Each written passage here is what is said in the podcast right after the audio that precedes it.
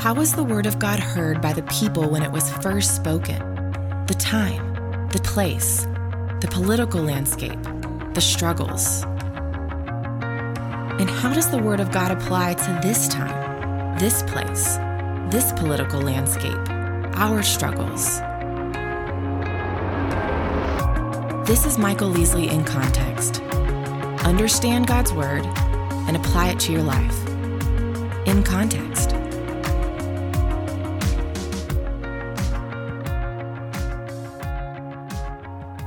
So glad you joined us today on Michael Easley in Context. My name's Hannah Seymour and I'm your host. And today we are starting a new series on discipleship. You know, there are a lot of church programs and lots of ways to engage in ministry, to volunteer, to dig in and mature in your own walk, but not many of them label what they're doing discipleship. And dad, something that I've heard from you over and over and over throughout the years is your intention to be discipling other men, to be discipling through the marriage mentor group you do. You and mom are both extremely intentional about discipleship. Talk to me about that it probably began in college. Uh, I'd come to Christ earlier, but never really grew. I mean, I read my Bible and went to church, but it was in college I met some men in the church I attended at Grace Bible Church in Nacogdoches, Texas, right across the campus at Stephen F. Austin. And uh, one was a businessman, and one was an oral surgeon. Wow. And just so happened to meet these guys, and they both would buy me lunch. You know what college kid doesn't like a free Absolutely. lunch? And we would talk. Uh, one of them gave me Knowing God by J.I. Packer. Hmm and we started reading this book and talking about it. I looked forward to that all week long to get with these guys. One was a banker, one was a, the surgeon, and then a, a, man I worked for was a painter, a painting contractor, and they all in their own way started to impress their fingerprints on me. Yeah. And I didn't know I was being discipled. Hmm. But that's what was happening. Mm-hmm. And I had the Bible study with men in college and things like that. And I taught at a church college study. But um, by the time I got to seminary, you get you know you get focused into your grad school and early marriage and whatnot. Um, Cindy and I were always interested in being in groups, hmm. and part of it was just community. We didn't use that language, but that's what it was. Yeah. And so early on in ministry, I realized very quickly something Howard Hendricks often said you impress people from a distance, but you impact people up close. Huh. So understanding you can preach great sermons, you can, you know, dazzle people with all kinds of ability, but it's the one-on-one over a meal, over a coffee in your home late at night, the conversations take place where discipleship begins. Yeah. So I learned early on in ministry that you can, you know, you do all the the important things. I mean, sermons aren't unimportant. Sure. but it's it's the big funnel. I like to think that the big funnel opening is coming to a church experience, and then as people neck down that funnel, we want to help them grow. Mm-hmm. And so, your mom and I have done all kinds of small groups, Bible studies, filling in the blank programs. Um, but I would submit most churches do not do a great job of making disciples. Mm. BSF, Precept, Cru, IV, you name them. They're great organizations. They yeah. do a good skill set in their area, but are they reproducing reproducers? Mm. And to me, that's the, the definition of a disciple is someone who's going to follow Christ, mature in the faith. They can study the Bible on their own. They're convicted by God's Spirit. They're working with other people in community, and they continue to do that all their life. That's a discipler. Mm. Do you remember the first time that you started discipling someone else? I, I would say in college I fumbled around with it. Mm-hmm. But I, I was probably more the disciple e, the disciple, yeah, sure. than the discipler. By seminary, uh, one of our dear friends, Robert White, uh, roped me in to working with working with high school students at the church we attended. I was terrified of high school students. Michael Easley, youth pastor. Oh gosh, dear Lord, forgive me. But um, what I did was I got I think it was a little navigator book or something, and I just chased four high school young men and they came over to our little duplex mm-hmm. and we filled in the blanks we memorized verses together and that was important but it was going quail hunting with them yeah. playing racquetball with them yeah. after school getting uh, uh, mcdonald's with them that was where i understood okay this this teaching students i'm not a upfront youth group guy but I can relate to a, another person mm-hmm. asking questions. Uh, one young man, uh, he had an old beat up car, and I was a bit of a mechanic, so I'd help him on his car, and we talk about life and faith and girls, and and so I, I think by by those years in, in grad school, I was understanding this is what ministry is, even mm-hmm. if it's not just students; it could be older, younger, whatever. We use the expression "life on life," which is which is kind of cliche, but that to me is decide. And then, are you taking the initiative to say? Are you growing spiritually? Where are you struggling in your Christian mm-hmm. life? You know, and with men, I I straight up ask them, are you struggling with pornography? How, how's your how's your marriage? What are you doing with your money?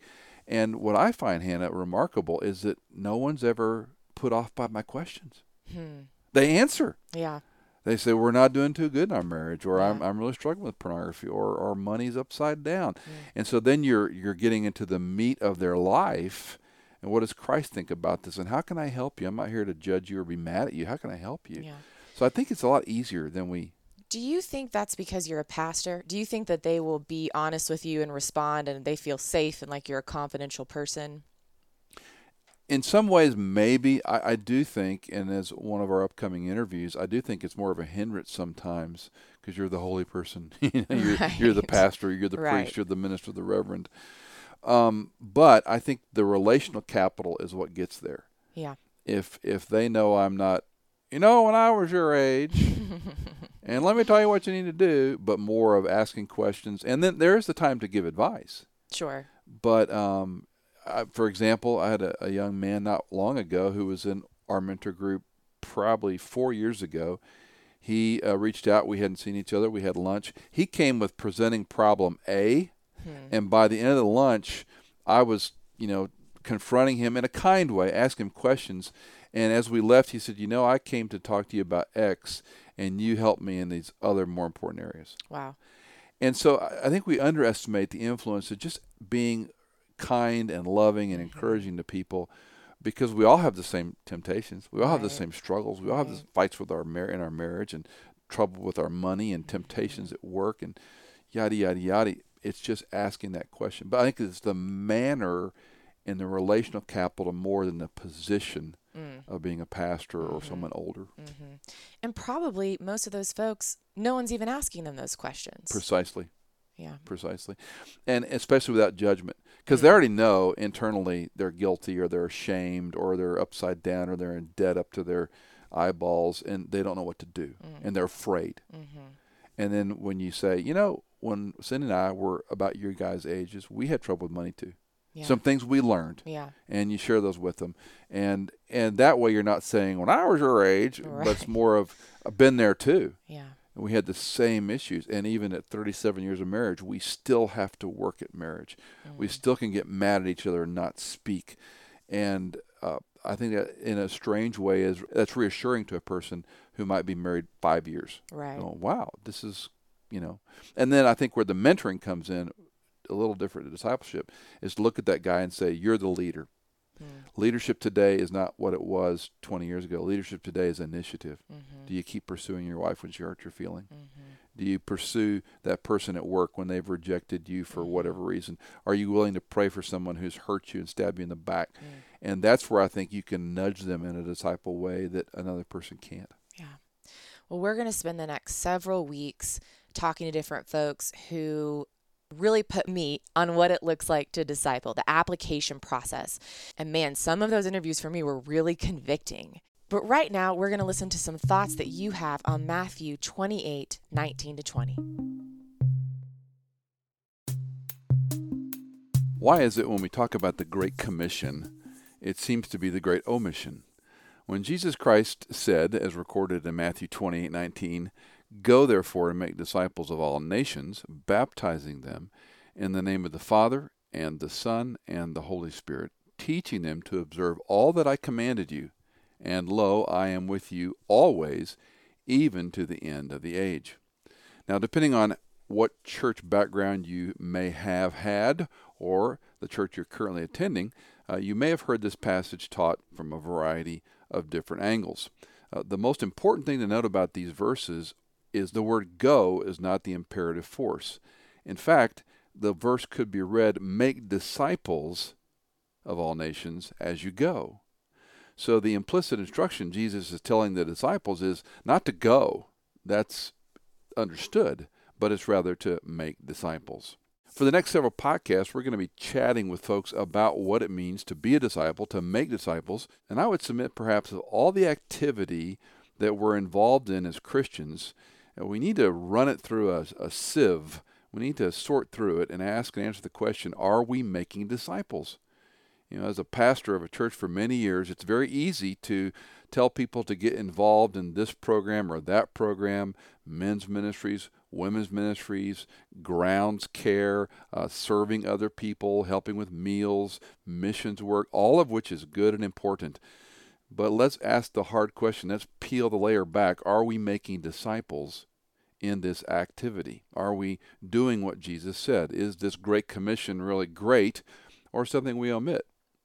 A few years ago, I was speaking at a pastor's conference with my friend Tommy Nelson, and Tommy and I were both scheduled to teach in evening sessions. I sat through his session, and basically, he stole my entire message, unwittingly, obviously. He did a better job of what I had intended to do the next night. And we had coffee late that evening. I said, Tommy, you stole my message. You did a better job of it. I don't know what I'm going to say tomorrow night.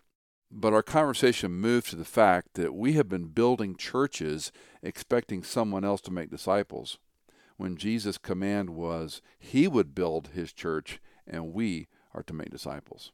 So, no matter where you are in your continuum of faith and growth, let me ask you a question Are you making disciples of Jesus Christ?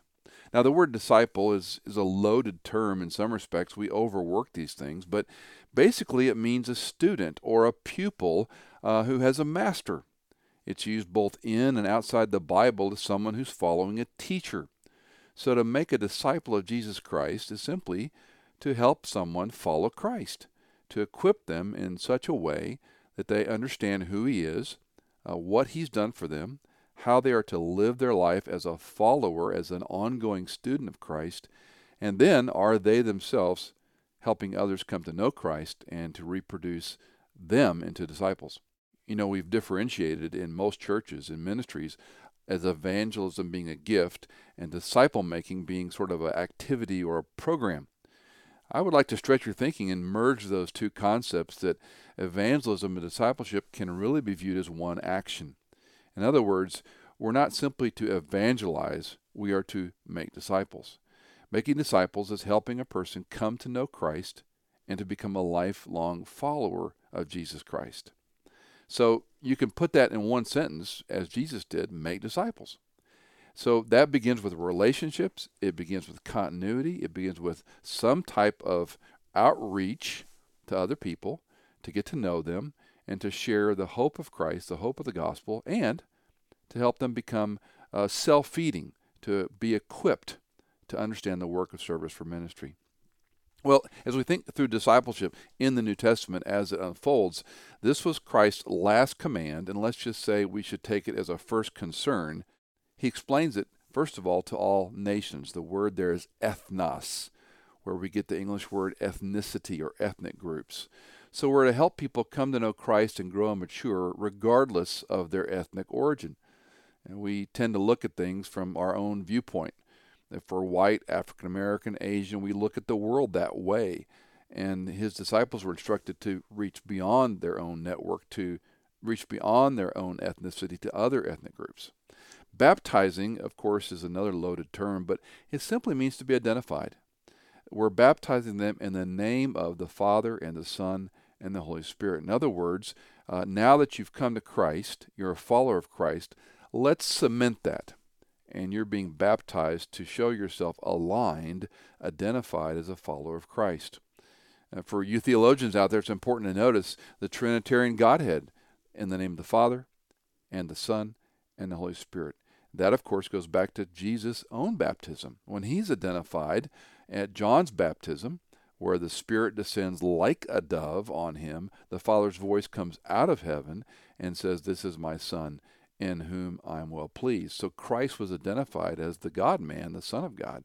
So, in keeping with that identification, Jesus says, make disciples of all ethnic groups, and then you identify them as followers of this Trinitarian Godhead. You identify them as followers of Jesus Christ. I'm stepping out from my background, from my origins, and I'm saying, no, I am no longer aligned with that. I'm aligned with Christ. So make disciples by identifying them and then teaching them to observe all that He commanded. So this goes back to God's Word. Are we equipping them with what God told us? If we study the life of Christ and just look at what Jesus did, the claims he made about himself, the way he related to people, we have an inexhaustible supply of things to teach other people, depending on where they are in their spiritual growth, where we are in our spiritual growth. But I think we miss quickly what he said, teaching them to observe all that I commanded. These weren't negotiable. These weren't things we could maybe do and maybe not do. He says, There are certain things I taught you, I commanded you, and I want you to teach those to other people. And then he assures them and says, Look, I'll be with you always, even until the end of the age. Now, by the time Paul comes on the scene, Saul, of course, has this dramatic conversion where he's confronted, he's struck blind. The voice, Saul, Saul, why are you persecuting me? Three days later, Ananias shows up. He speaks to Saul. The scales fall off his eyes. Paul becomes a follower of Christ.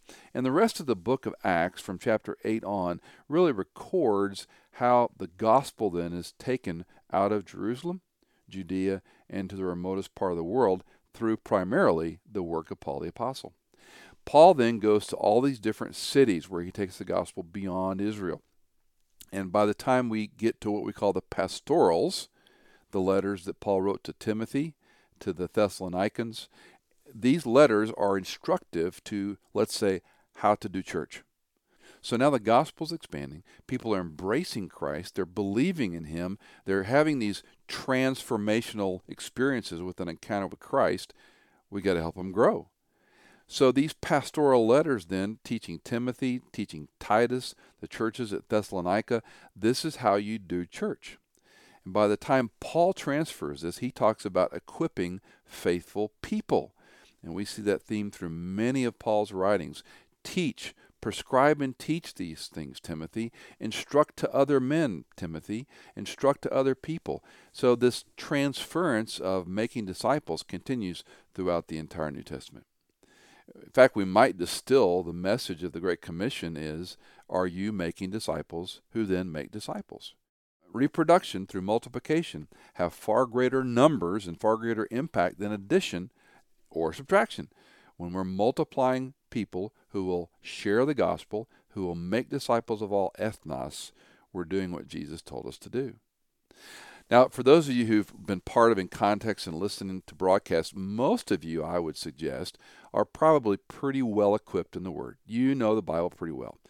Maybe you don't know all the ins and outs of every nuance of theology. For goodness sake, no one does. Maybe you and I feel inadequate to talk to certain people depending on their background and where they came from and whether they were churched or non church or in some different group that we don't know all the ins and outs of. If I could just erase all that concern and set it aside and ask you to look at the people in your sphere of influence, the people you trade with, your vendors, your customers, your patients, your students, the neighbors that you interact with on a regular basis, people you see in the traffic pattern of your life. If you had eyes to see those men and women as potential disciples, and you began praying and asking God, let me reach these folks and just befriend them over a cup of coffee, over a project in the neighborhood, working in each other's yards, maybe taking care of your kids for a, Mother's Day Out program where you're trading a, a neighbor, you're watching her kids and she watches your kids, and you have a cup of coffee in between. Look for natural lanes of conversation, natural patterns of relationships, and say, Who are these people, Lord, that I might just encourage and nudge them along? And then you might choose a book, or you might tell your story, or you might ask them about their religious background, just to get the conversation going. You know, overcoming that obstacle of initiative and fear is probably the largest concern most of us have. We're not good, perhaps, at breaking the ice. We're not good, or we fear a person's response. Listen, taking initiative to ask somebody a question about their spiritual life may seem insurmountable to you emotionally, but why don't you pray and try it? What what could happen? What's the worst thing that could happen is maybe that person's not interested. but more than likely you'll still keep a friendship. So, if Jesus' greatest commission to us, his great command, was to make disciples of all people groups, helping them be identified as followers of Christ, and then teaching them what he taught us, that he be with us, and then we look at the unfolding of the Gospels into the pastoral epistles through Paul, how this plays out. Christ came to save men and women's souls. He was born to die that you and I might live. And so the message of the gospel doesn't have to be a four point evangelistic uh, track or pamphlet we give to a neighbor or friend and we're worried about how we do it. A natural conduit of a relationship with people around us to help them come to know who this Christ is through your story, through your experience, through what you know about God. And then getting their nose in the book. I often say there's three things that help us change God's Word, God's Spirit, and God's people. I don't think you can do it without those three things. You need time in His Word, you need the control of His Spirit, and you need people around you and with you to live out this Christian life. It's a natural flow of discipleship. You and I spend time in the Word every day. You and I are asking the Holy Spirit to control us in our marriages, our work, our parenting, our relationships with people, keeping us from sin, so forth and so on. Now, are we looking for that community where we can help others grow in the person and work of Jesus Christ? If Christ's greatest command was to you and me to make disciples, it's a good watermark. It's a good question. It's, it's a good benchmark to ask Am I making disciples for Christ? It's not about you, it's not about me. It's what He commanded and instructed us to do. And He's wired you for that. You know, you can reach people that I can never reach you can touch people that professional men and women in Christian service have an enormous obstacle to communicate with. But in the fabric of your life, in the relationships already in front of you, I am sure, I am certain there are relationships there where you can share the love of Christ. You can help equip these men and women to grow, not just punch a clock, not just go to church, not just be in a program, but can grow in the knowledge and grace of Jesus Christ, and they too make disciples. Here's the cool thing God has not given us the responsibility of success. God's not told us to be successful in discipleship. God has asked us to be faithful. The results are in the hands of the caller, not in the hands of the called. This is Michael Easley in context.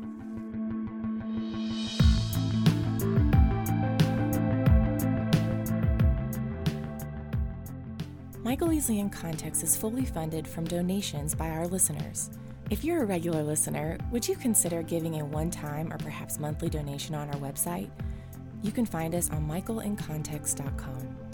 In Context is engineered by Chad Cates, produced by Hannah Seymour, and music composed by Tycho, Chad Cates, and Blair Masters.